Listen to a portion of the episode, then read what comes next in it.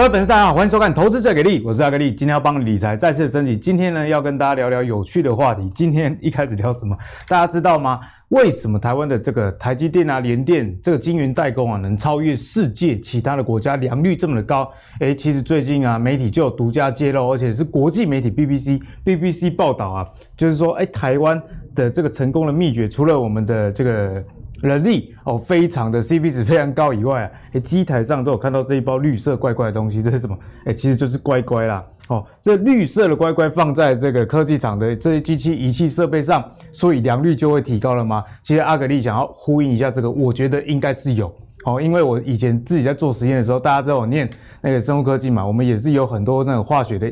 自动的仪器，然后如果仪器每次呢有什么问题的时候，我们就会换一包新的乖乖，莫名其妙就好了，不知道巧还是怎么样，但是每一个厂都放，你就知道说，这个可能是真的有它的逻辑在咯。可是台股最近的情况好像就不怎么乖啦，因为在这个17000上下游走，那原本玩电子股的人啊，最近电子股，尤其晶圆代工来说又不是很好，都在涨什么？涨这个钢铁。哦，那钢铁狂飙的情况下，大家也不知道该怎么办，然后代表散户的这个融资余额也一直在创高，所以呢，这个对市场会产生怎么样的影响？是危机吗？或者是其实它是一个股市继续上涨的动能？就是我们今天讨论的重点哦。首先欢迎我们今天的两位来宾，第一位是我们的私募基金操盘手陈润华陈老师，主持人好，大家好。第二位是我们分析师刘彦良，好，我是彦良。好，那一开始呢，先来问一下这个陈老师好了，那陈老师毕竟担任过很多上市柜公司的这个操盘手，经验非常的丰富。那最近啊，这个台股真的是非常的，我觉得前所未见了。除了到17000，那这个指数位阶不讲以外，以前啊讲什么3100、4100爆天量，现在这个就只是小菜，然后正常表现这样子而已的。对。所以在现在大家这么疯在股市里面的状况之下，我们该怎么看？有没有一些危机啊，或者是一些转机是我们可以去留意的？好，来我们看一下股市上万七隐含了4大风险，哪4大风险？第一个，目前就要进入什么？除权息的旺季，那通常大户大股东，因为他们所得高，所以通常他们会避开所谓的除权息，因为你再把这些配股配息加进去，哇，他所得税可能要缴很多。那我认识一些大户呢，有些很大的资产的客户哈，像做券商的一些老板，他把资金交给像投信这边代操啊，他的唯一的交代是什么啊？不要帮我参加除息啊，因为再除下去，哇，他税就缴得很多，可能这些人税40%。对，所以他这个在除权息旺季要来临之前，这些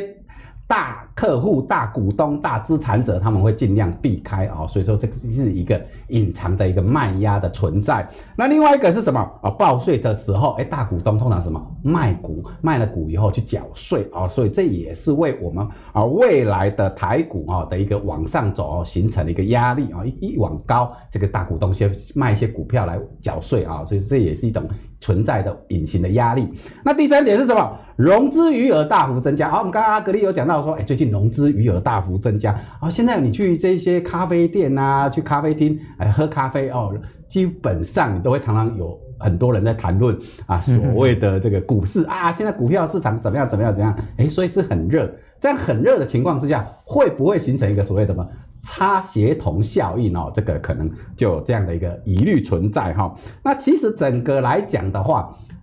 融资余额增加，其实你应该是正常看待了。为什么？那你想看说，以前哦，我们以台积电来讲，以前台积电200-300块的时候，你融资去买，跟现在600块的时候你融资去买，这个融资余额就会增加很多。对，所以融资余额增加很多，这个倒是一个正常现象，因为股价高了嘛，对不对？当然是所谓的几乎每2个人就有1个人在做股票，这样的一个疑虑就有一点差协同效应哦。那些阿嬷，我们看到新闻说有个阿嬷还借钱去买股票，这个就已经有一点类似像这种已经到高点的这样的一个迹象存在。那再来是什么？最近电子股的比重已经下降哦，通常过去来讲的话，这个行情要涨的话，电子股的比重都要到6成7成以上，对不对？现在反而电子股降到的比重不到5成，4成多。你说如果这个指数还要再往上涨，那电子股一直涨不上去的话，那是不是也是有一点到高点的这样的一个疑虑呢？好，那这样来讲的话，是不是这个行情就结束了呢？不会。哎，我跟大家讲，台股17000为而不为，但是操作难度比较大。为什么叫做台股看起来17000点啊？是不是很高了？17000，那我就不要买股票了。不，你如果有这种想法哦，你会错过一波大行情哦，不。也不算是大行情了，一波行情，多头行情还没有结束。为什么？第一个，新台币今年以来对美元的升值哦，你看幅度是 0.59%， 它是在所有全世界的货币里面仅次于英镑，而且是亚币里面最强的哦。所以说它台币是全球第2大强势货币。过去我们在讲说，我们台币要不要拿去换美元啊，或是换这个什么其他的货币，澳币啊、南非币都有人。哦，去做这样的投资，但是今年你就不要随便去乱做其他货币的投资，因为台币是全球全球第2强势的货币哦，你要就去换成一个弱势的货币，哇，你真的会亏大哦。那既然台币还会再涨哈，最近哈这个台币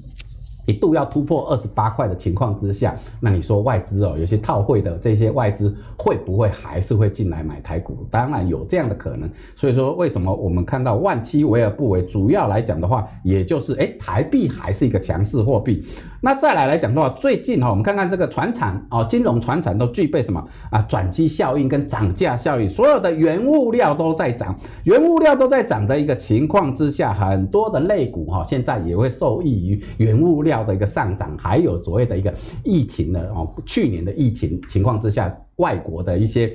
需求啦，这些都不振，那今年有一种报复性的一个追涨的追价的效应出现所以说在这样的一个情况之下，你看最近不是只涨电子股，你看这个所谓的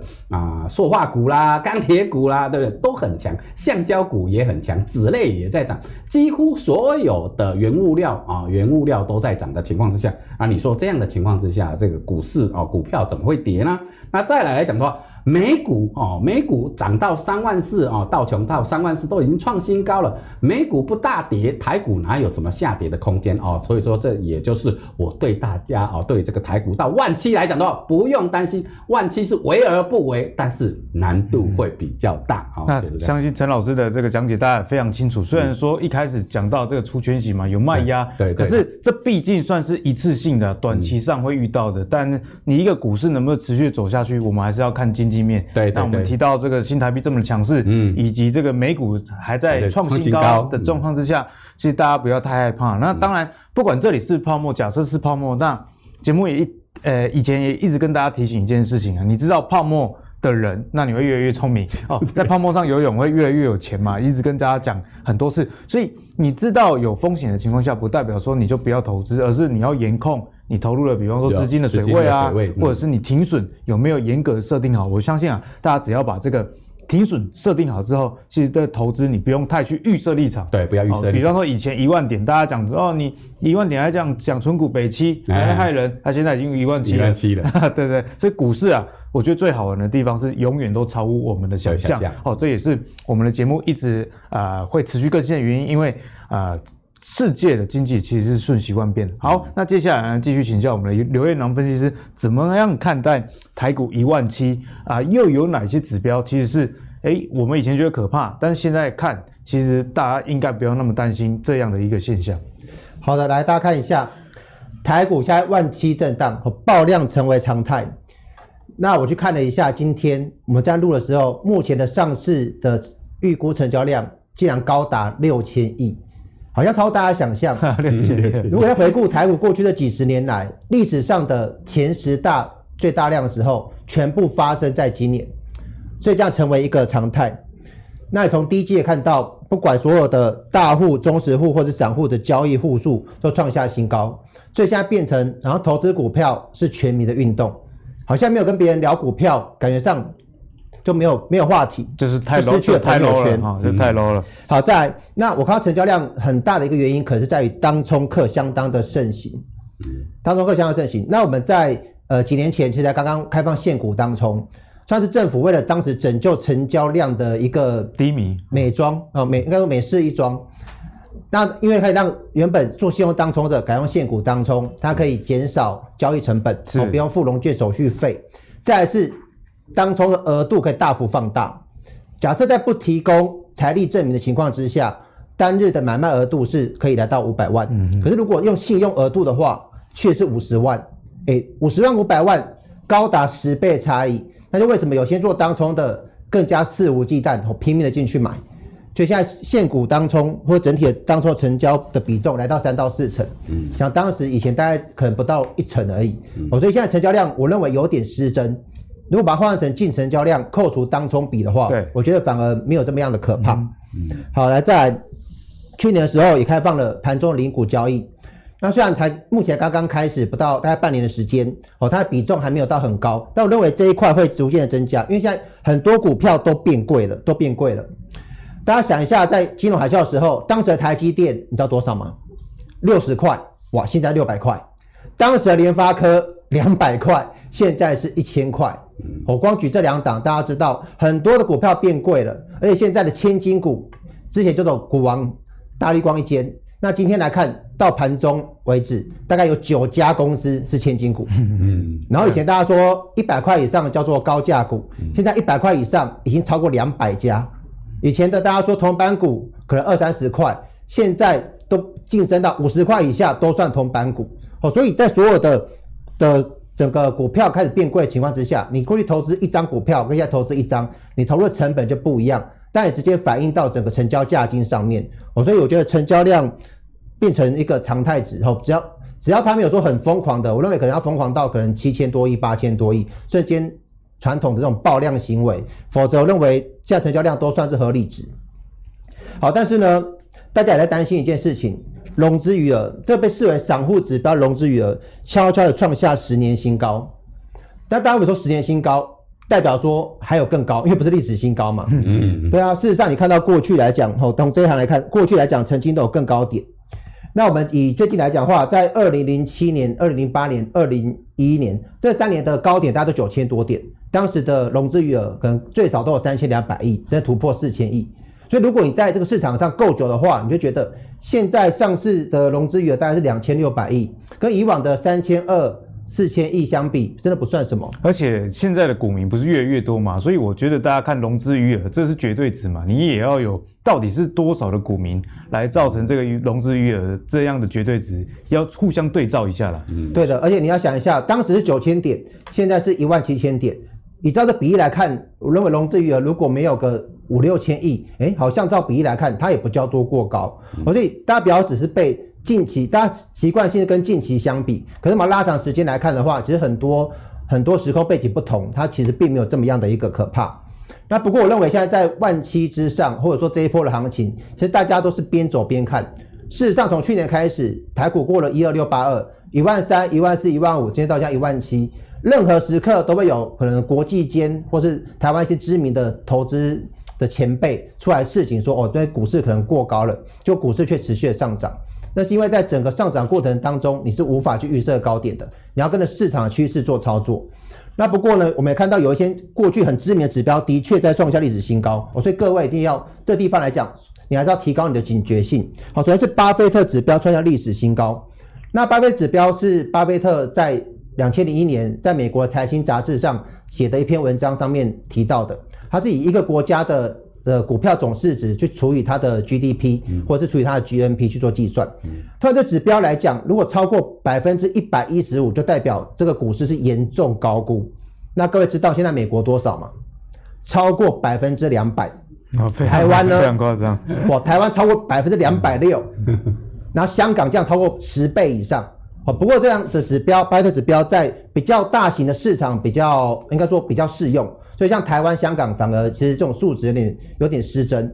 好，可是呢，巴菲特指标大家看到现在大家担心就是股市已经来到相对的高档，所以你一定要特别小心。那巴菲特其实在去年他绩效不好，因为他可能奉行自己的过去这样的一个观念，所以在去年来讲他的操作比较没那么积极，就反而他去年的绩效是逊于大盘。不过如果就长线来看，巴菲特就是会买在相对低点，卖，然后在相对高点会呈现保守。所以这代表说，就以长期投资的观念来讲，的确现在你的风险意识一定要提高。那除此之外呢，我们台湾本身景气也有过热的疑虑。就是2月景气对策讯号给出来一个灯号， 2月份的灯号来到了红灯，哦，这睽违了10年之后再次亮出红灯。那我们进一步去看它的分数，哦，综合判断分数竟然高达40分。这个数字创下了超过30年以来的新高，也就是说，从景气的角度来看，的确，台湾在2月份来到非常非常热的情况之下。那大家知道物极必反，我估计如果看到一些书籍只去利用所谓的景气对策信号去做操作、做波段操作的话，都会告诉你应该买在可能相对低档的时候，卖在相对高档的时候。那如果从这样指标来看，的确现在台湾的景气有稍微有一些过热的疑虑，哦，只是过热会代表马上反转吗？也不尽然。我看它可以过热持续多久，但是大家要持续观察的一个地方。那现在全市场其实最担心的都是不断担心美国联准会究竟什么时候会开始缩减 QE， 对，没错，它减少购债，甚至是它开始启动升息循环，这大家最怕的。而大家看到从金融海啸到现在，世界各国拼命的降低利息，甚至是看到欧洲、日本降到零利率。你去翻遍所有的经济学教科书，过去来讲绝对没有负利率这个词。大家以前经济学家想都没想到，有一天全世界会走向负利率。我钱放银行没有利息，我要付银行钱。然后这是美国也降到了将近是零利率。不过呢，未来如果开始升息之后，大家担心这个资金行情会不会就此告终？那目前美国的话，它是联准会每个月购债是高达1200亿美元。那未来我觉得有机会先缩减，那有可能在这个年底，好，今年年底就有机会开始缩减规模。大家不要以为不可能，因为以最新的资讯，加拿大的央行刚刚宣布，它已经要开始缩减购债规模，那这是第一步。等到后面就会开始做升息循环。那以目前联准会的态度，我认为有可能在明年的下半年开始启动升息循环。好，但一旦资金行情开始转向之后，大家就要担心。那观察什么时候联准会有机会升息？哦，最基本的指标是通膨。好像有些人在讲公债殖利率，但是真正观察指标是通膨。那根据美国最新公布的一个 CPI 消费者物价指数而言，它的3月份的通膨率来到 2.6%。大家会担心，因为联准会之前讲过，如果当通膨连续超过 2% 一段时间，它就有可能启动升息。大家是担心这一点。那我觉得只看消费者物价指数有点失真，因为我们必须把里面有些波动大的，像是食品跟石油，这两个波动大的扣掉之后，其实它的核心的 CPI 大概剩下 1.6%，所以目前来讲都还是在合理值里面。所以我说联准会应该不会这么快升息，但是有可能在今年底会率先采用缩减购债规模的方式，大家注意一下。那为什么大家这么怕升息？升息是一定对我们的资金有些影响，对整个经济有些影响，所以大家才会担心升息。首先，升息大家最担心的叫做公司的利息成本增加，公司利息成本增加代表它的收益减少，所以减少之后，股价可能会下滑，所以大家是担心这一点。甚至有些公司可能在利息成本定高之下，万一它付不出利息，纷纷面临倒闭的时候，那就很危险的。好，再来是民众会减少消费，增加储蓄，因为银行的定存利息可能会提升，那提升之下，大家可能就选择，那我钱不要去投资商品好了，我不把钱放进银行。所以有可能有些民众会有这样的考量。好，再来是民众的同样的他的贷款负担就变重了。好，如果一旦升息，大家可能如果车贷、房贷都知道，每个月可能多缴几百块，甚至多一点的房贷几千块，一年下来是累积非常多。那这些你付出去的，就影响到你可支配所得，那你可能就会减少消费、减少投资，我觉得降低一个国家的整个 GDP 的部分。哦，所以这是一个连带效应。所以为什么全市场现在最担心就是升息？哦，就是升息。总结一下两个老师的说法，其实17000呢，你应该不要太过担心，但是也不能太过于乐观啦，且战且走啦，对策还是比预测还要重要的。那相信大家也能明白阿格力这样的说法，毕竟你看像升息嘛，虽然会有这样疑虑，但可能是明年才会发生事啊，那你今年就好好做好今年的投资就好，不要做今年想明年哦。我觉得有时候投资搞得太复杂，就你真的会太累。那接下来想要请教两位啊，延伸刚刚的议题，我们刚刚提到这个当冲的成交量占到30%到40%，然后叶娘有给我们这个数据。那陈老师在前阵子也帮我们有一集当冲的一个教学，你也是当冲的高手。对，那我想请教的是啊。其实现在像刚刚燕良讲的，很多指标其实都失真了，因为过去的这个经济条件跟现在不一样，以前市场上资金没有那么多，现在市场上资金那么多，所以回过头来我们看一些股票的指标是不是也会失真，例如说技术分析，对，哦，因为这当冲啊，上上下下，因为技术分析的根据还是这个成交值，好，跟这个股价之间对应的关系。但是如果像彦良刚刚讲的啊，哎，台股的成交量你们要扣掉一些当冲量才是比较真实的。那技术分析的运用上会不会有类似的问题？好，那所谓说最近你看，哎，当冲占了整个成交量的比重哦，3成到4成，这个比重很大。那这代表什么？这代表说，其实整个市场是比较热络的。那比较热络来讲的话，会集中在一些比较热门的股票哦，例如最近的航运、航海王、钢铁股啊，就会有造成量能突然暴增，然后这个股价会上下的窜动。那在这样的一个情况之下，我们通常投资人会想说，那这样这个所谓的当冲量是不是一个虚的量？那要不要扣除这个当冲量？基本上我的看法是来讲的话，就觉得说，整个来讲，如果你做的是比较你的资金是比较短线的来讲的话，那你就不用去考量说这个当冲量对这只股票所造成的影响。那当然，你如果是一个比较稳定的投资人，比较长线的投资人，那你选的股票来讲的话，通常就不会有那些量当冲客会比较青睐，会进场去做这种上下追价的这样的一个动作的产生。所以说，基本上来讲的话，我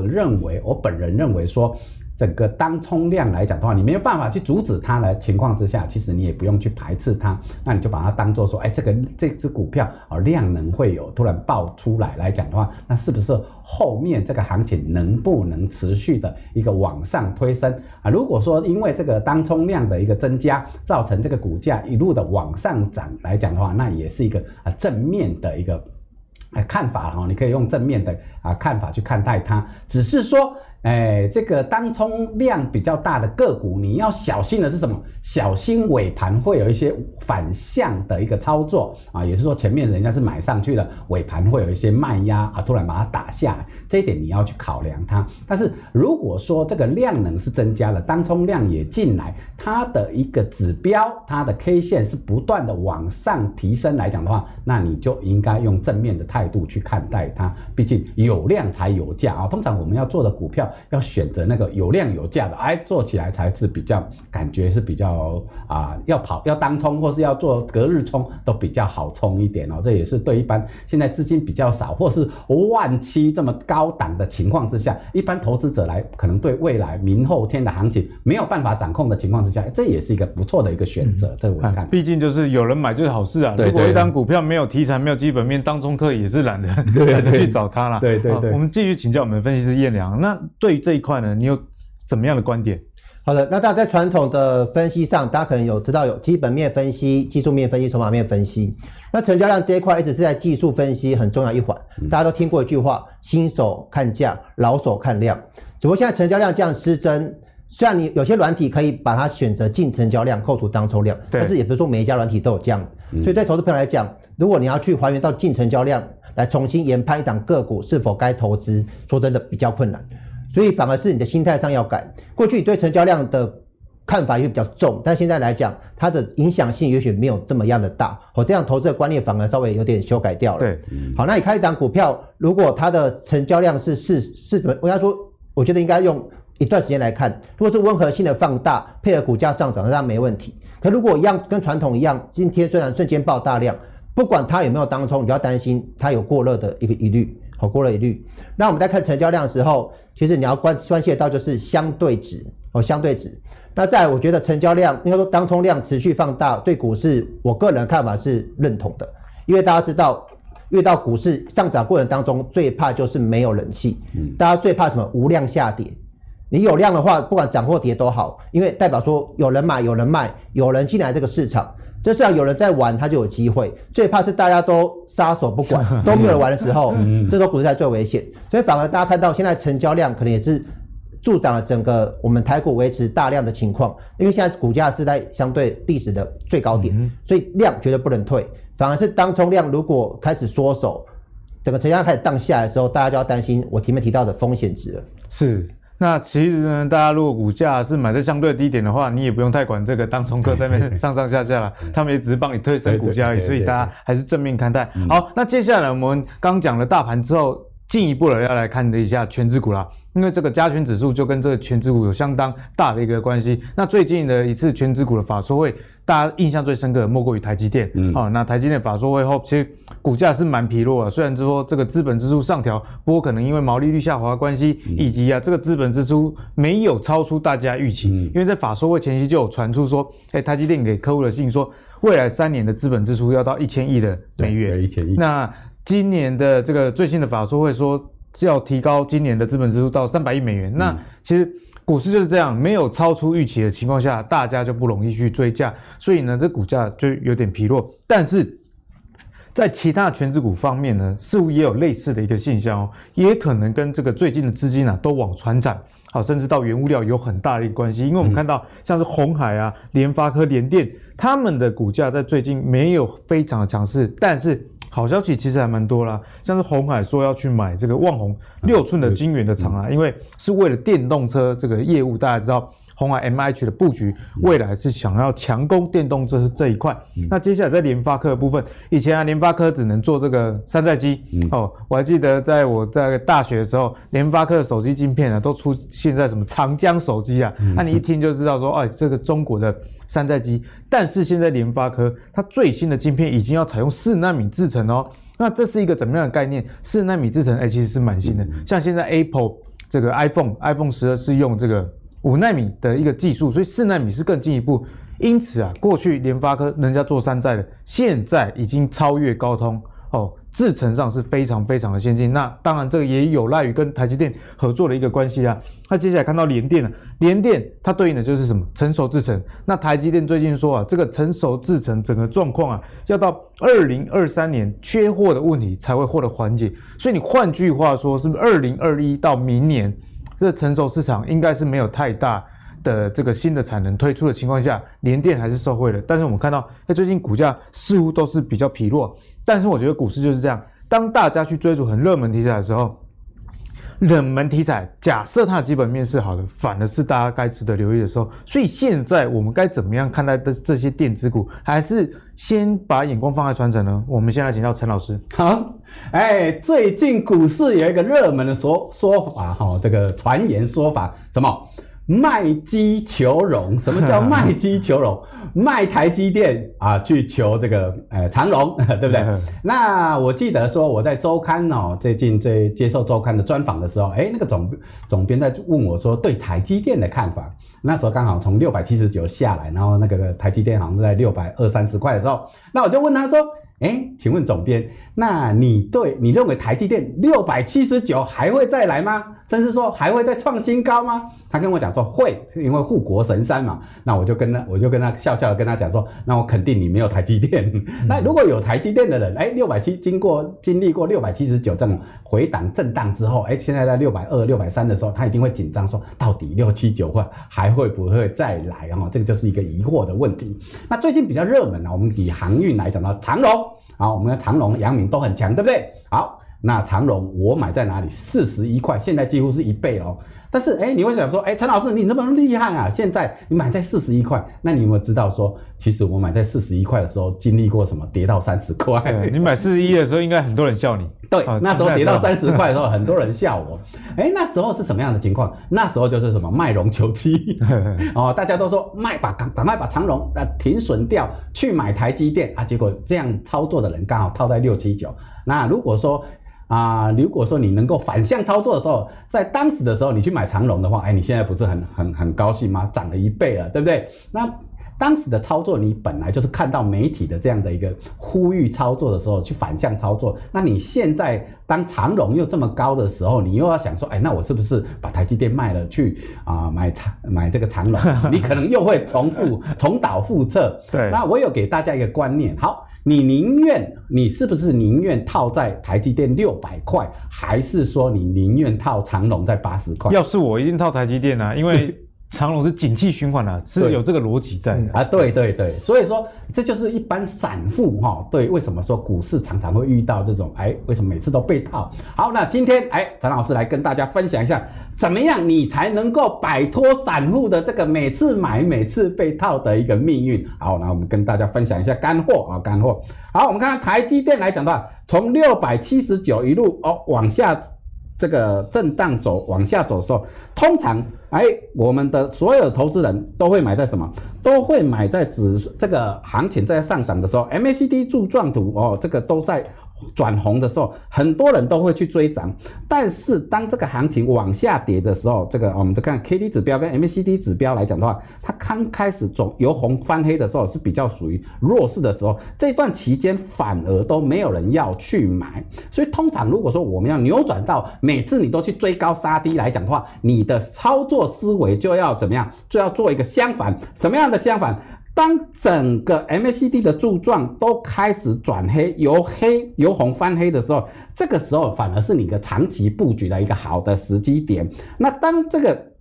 MACD 的一个柱状由黑翻红，然后来到这个柱状不断的升高，来到最高点的这个位置点来讲的话，你反而什么？你反而是一个逢高卖出。你要用这样的操作方式，你才能够怎么样，在这个股市里面才能够去做赚钱哦，才会能够赚钱。所以我常常讲到说什么，时间是你最好的朋友。为什么？如果说你投资的是一个有基本面、有题材面的这样的一个公司来讲的话，反而这个。当行情在走低的时候，这个 MACD 的柱状开始这个柱状不断的一个在增加的情况之下，这个时候反而是什么？你要进场去做买进。买进的时候，你不要担心什么，不要担心被套。为什么？因为本来就是买进就准备要被套的。那当这个行情真的经过时间的历练之后，它慢慢这个柱状开始收敛的情况之下，最后一定会由黑翻红的时候，这个行情就会开始往上。往上的时候，这个大家正在热的时候，你反而是什么？开始柱状开始由这个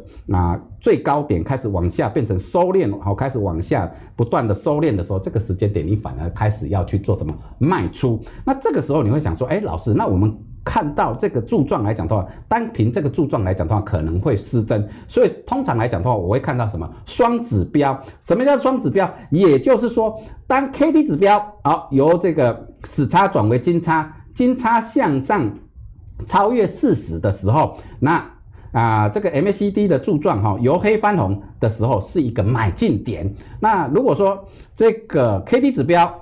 由红翻黑然后跌破形成由金叉形成死叉，那跌破70，然后这个柱状由红翻黑的时候是一个卖出。如果说你的资金很大你的资金是很大，你是做这个资金控管很好的话，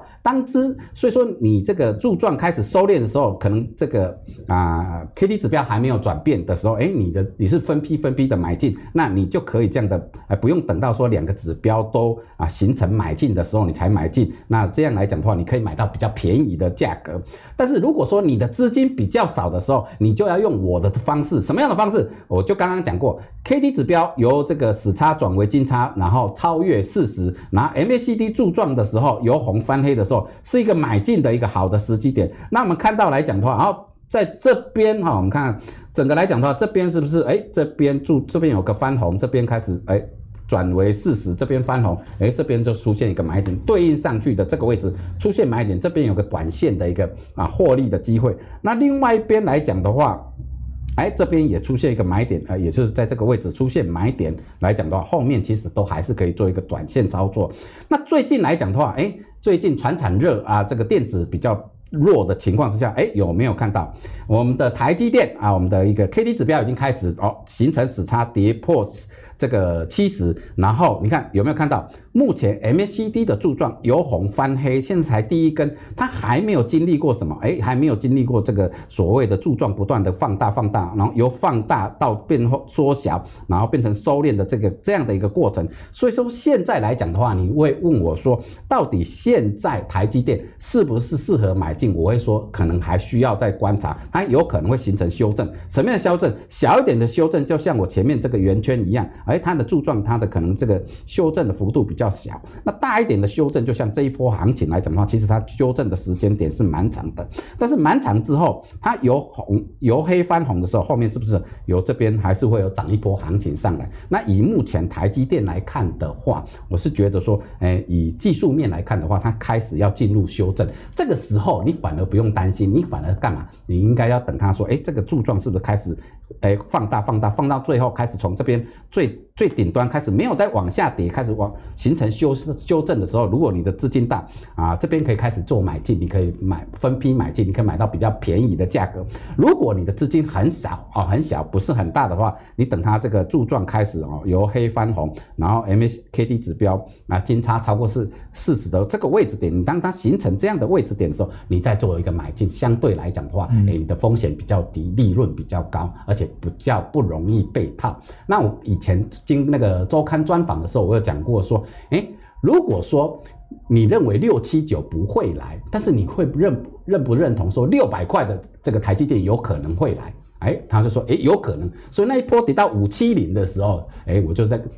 那个专访的里面讲说，其实就不用担心，如果你认为600块的台积电会来的话，那现在570你为什么不570、575这个位置你为什么不敢买？果然你看就反弹到619，有没有？那个法说会之前就反弹到619，至少这一波行情你是可以赚得到嘛，对不对？好，那现在来讲的话，你如果把目标放低一点，你不要把它放在台积电600块会不会来？如果你看说590的台积电会不会来，那如果你觉得说它可能会来，那如果说你再跌到570、560、550，那这个时候你会不会敢买？当然敢，因为它迟早会来，看到至少看到590嘛。你有这样的一个逻辑思考的话，你的操作就比较不容易被套，而且你能够买到一个相对好的位置。是，好，那刚刚陈老师呢跟我们分享的台积电啊，其实你可以用 MACD 这样的一个方式。那我自己是觉得说，如果股本越大的公司去看这些技术指标，其实是越准的。因为股本比较小的话啊，就算这个技术指标你觉得看多，但如果主力要对它上下起手的话，其实也没办法。因此台积电我觉得大家可以参考陈老师说的，不管是 KD 啊或者是 MACD 都可以当成一个参考的一个依据。那接下来就要来请教一下彦良啦，因为另外一家公司叫鸿海，这也是非常多人关心的，股价到底什么时候会回到200块？那我们就来看一下鸿海该怎么样来解析咯。好的，那大家看到台积电其实它的今年出了高点是679，那到今天来讲，大盘涨了10%，就台积电却跌掉10%，所以很多投资人心中的痛，因为台积电的股东人数目前来到了100万人，很多人现在都套住台积电。因为去年来讲，金属年台股大涨了将近3700点，其中70%由台积电贡献，那也很难要求这么一间大型的公司连续性的成长。那台积电最新也讲了，它今年资本支出300亿美元，那未来3年是1000亿美元，代表说明后年它成长性相当的低。那所以我们在投资一档股票想的是它未来有没有成长性，也许过去它很辉煌，但是我们重点是投资的叫未来。那相对来讲，我认为鸿海这一档的转机性它的想象空间就非常的大。那大家知道鸿海在去年10月16号成立了 MIH 电动车大联盟，它也喊出了在2025年它来自于电动车的营收要超过1兆元，然后它的毛利率有机会拉升到10%。那以前鸿海来讲，它的毛利率现在大概5%、6%，其实都不是相当的高。那一旦毛利率开始提高之后，公司的获利提升，大家对它评价也会改观。因为一些毛利率高的公司，它相对的市场给予的本益比会比较高。所以我认为，与其在追逐可能过去去年已经大涨一段的像台积电、联电、联发科，反而要想一下有没有什么样电子全指股它有机会在未来做大翻身。所以我认为相对来讲，鸿海这一档股票也就投资朋友现在比较好的选择。对，所以呢，如果你是喜欢鸿海的朋友，就刚刚彦良讲的，着眼于是这个未来的转机性啊。所以如果一档股票它的这个未来的题材面，或者是说它抢攻的这个投资的方向，其实成长性已经相对有限的情况下，或许你该思考说，你的投资策略是不是该做调整啊？好，那讲完了两大台湾的这个电子的全指股之后，接下来我们来聊一下这个也是规模蛮大，就是记忆体的部分。记忆体最近利多不断，第一轮一直传出要涨价。那现在台塑集团这个南亚科，之前莫华哥也常跟大家分享南亚科这家公司，因为美光好，那这个南亚科就是美光的好朋友嘛，那业绩势必会就相当不错，也提出要扩厂1000亿元这样的一个投资的规模。那我们根据那个市调机构的报价，第二季整个标准型第一轮的合约价要上涨23%到28%， 而且还没完第三季预估还要再涨10%到20%。所以在这样涨价的题材之下，我们该怎么样来看待这个产业？我们先请陈老师来帮我们解析。好，最近万物皆涨哈，你包括DRAM也在上涨。那DRAM为什么突然会涨得这么多？主要我们刚刚我把它列出几个原因来哈，几个主要上涨的原因。三星的部分的一个DRAM涨转成就做什么啊？逻辑的一个制程，那海力士也停产，在这样的一个情况之下，所以说这个产量就会减少哈，产量就减少。那你看电子股很多像什么晶圆啊，都在什么扩大它的资本支出，但是这几年来讲的话，DRAM不但没有在扩产，反而在减产。那突然之间又热了起来，需求又增加了起来，所以说，这个情况之下造成DRAM的一个上涨。然后我们看DDR3 这个出口出现缺口，我们看现在所有比较高端的像手机啊、电脑晶片都用到DDR4 了哈，所以说DDR3 反而会去这个有出现这样的缺口的情况。那不是所有的这样的一个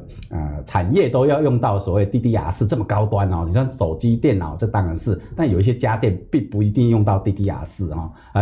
不一定要用到DDR4，用DDR3其实也可以哦。在这样的情况下，所有的产能都移去做DDR4，所以DDR3的这个缺口就会增加。就好像我们讲说，你看台积电做的是5奈米、7奈米，对不对？那不是所有的产业都要用到那么精密啊，对不对？那你看联电那个12奈米啊、14奈米，人家也是很需求也是很大的啊。所以说要有这种观念。同样，这个DRAM也是有这种观念哦。DDR 很多产值都拿去做DDR4的情况之下，DDR3就出现缺货，这也是造成现在的一个缺货的一个情况之下啊。这也是说，你看我们包括 WiFi 啦、路由器、电视机这些智慧家电都不是要用到那么高阶的DDR4，这样的情况之下会造成你看DDR3反而这种比较低阶的这个DRAM DDR3它的涨幅是什么？涨了将近快两成左右哦，19%，将近快2成哦。这也就是说，整个来讲的话，不是涨到比较高阶的这个DRAM，是涨到比较低阶的DDR3。可是低阶的反而比较多产品使用。对，智慧家电用不到那么多，就好像我们刚刚讲说，以这个台积电跟联电一样，不是所有的产业都要用到什么5奈米、7奈米人家12奈米、14奈米也是卖的下叫的反而卖的不错哦。在这样的情况之下，我们看到南亚科要启动什么3000亿的大投资哦，看好未来的这样的DRAM市场仍然还是有很大的一个需求。好，南亚科要启动这样的一个投资，在这样的一个情况之下，我们可以肯定的是说，上半年对DRAM的这个涨势仍然会持续下去，但下半年开始，可能会不会有一些供给，有些厂又把它转回来做这种DDR3的这样的一个制程这样的需求会不会造成什么供给上的增加所以说，在这样的情况之下，我们来看看说很多是不是这个行情是不是已经反映过了？我们看看南亚科的一个涨势来讲的话，在过去来讲的话，反映这波行情，这波的上涨行情的时候，是不是反映出？好，我们看到，这个 MACD 的柱状，这边来讲的话，这边比较低，这边比较高，股价这边比较低，这边比较，这是一个正向的一个操作这是一个正向的操作。那经历过我们刚刚有跟大家教学过，要买你就要买在什么？这个柱状是黑的代表什么？这涨过之后开始做一个横向盘整的时候，柱状是黑的情况之下，这个时候反而是一个比较好的介入时机。而且那个陈老师也有跟我们提醒是要在基本面不变的状态之下，再使用这样的方式啦。对所以说你看，反而南亚科这边来讲到这边都是一个比较好的介入点。那通常我们散户大部分都是追这种红，这个 MACD 柱状是红的时候，你去追都是追到这个高点。那通常聪明的大户来讲的话，会是什么？有耐心去这个等待所以说这个反而它是黑的时候，反而去做一个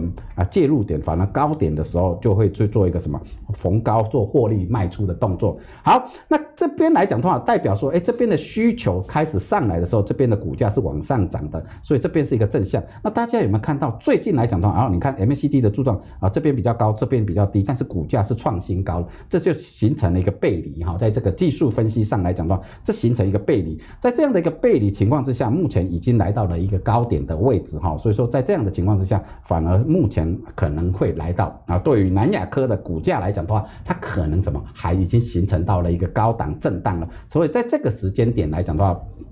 对于说我们的投资者要再去追南亚科这支股票来讲的话，可能要稍微再观察一下。等它到整理完可能是比较好的。可能如果说它还能够出现我们刚刚讲的这边柱状开始又由红翻黑，然后由黑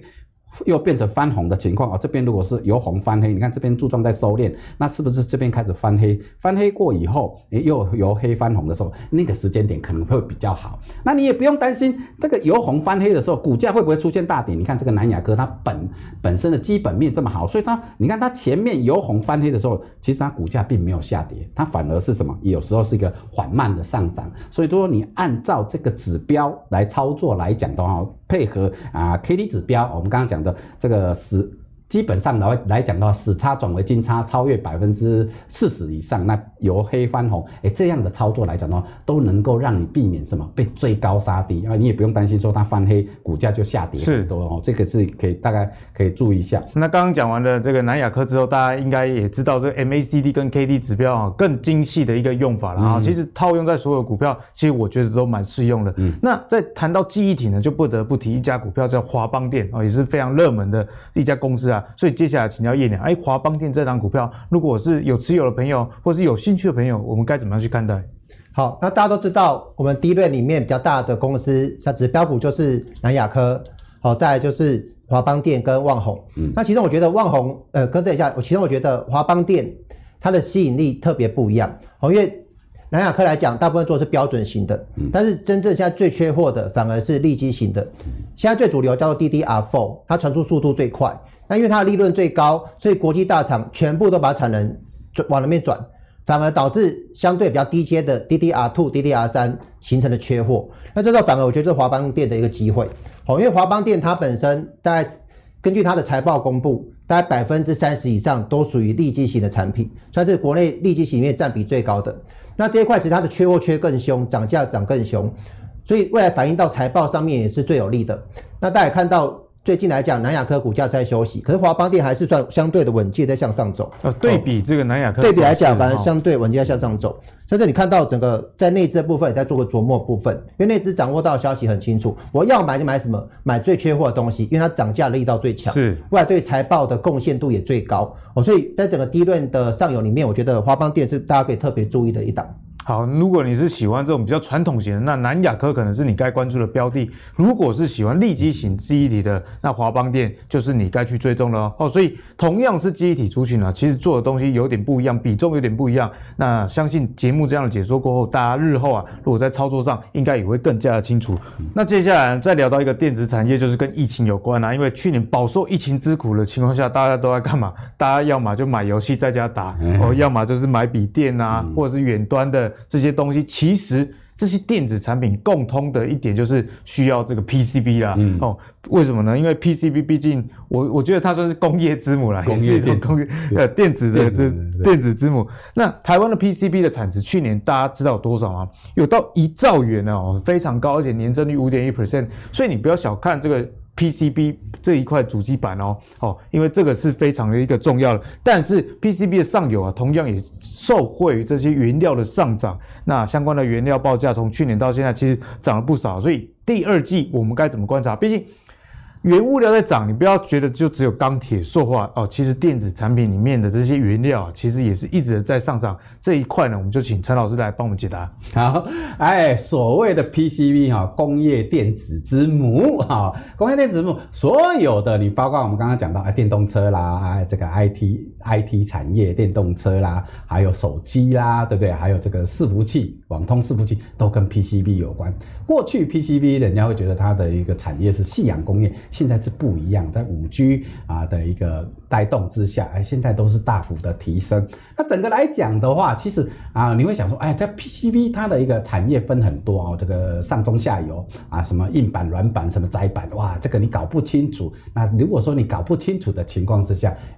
你可以往上游的这个方向去做看去往这个上游的方向去看为什么？整个来讲的话，虽然这个像铜箔厂来讲的话它是我们要说 PCB 它是工业电子之母，但是铜箔来讲的话是这个工业电子之母的之母，是它的祖母，是工业电子的祖母所以我们反而看到上游的产业，因为铜箔厂来讲的话。它本身来讲受惠于这个电动车所以说像这个铜箔基板啦，这个锂电池啦这一块这个都是有话语权的。所以说在最近来讲的话，我们看到说，整个来讲疫情的冲击之下，我们看铜价哦，这个铜价是大幅进的上涨，我们等一下会跟大家讲一下铜价的一个上涨。那再来讲的话，你看这个对于这个铜箔基板来讲的话的需求会增加。我们知道说，其实现在来讲的话哦，产业界来讲呢，这个交货期你要延到6个月之后了啊，所以说你现在订货搞不好是6个月之后才会有货给你哦啊，再加上说现在的市场的需求啊不断的提高之下啊，所以说我认为说未来来讲的话 ，PCB 啊虽然是它的一个产业分的很多，但是不妨我们投资者不妨可以往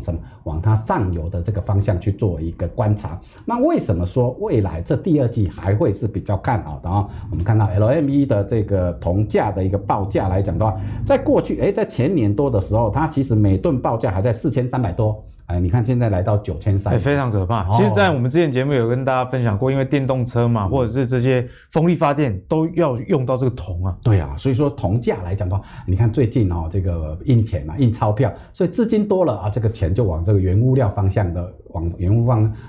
去做投资啊，所以把它炒作上来了，不管它是有没有真正的需求啊，至少整个来讲的话，我们看它铜价是大涨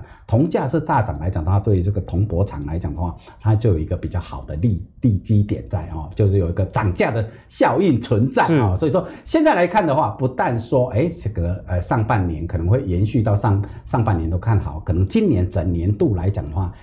这个铜箔厂来讲的话，都会是比较看好的哦，所以说有些投资者不知道说哇 ，PCB 虽然是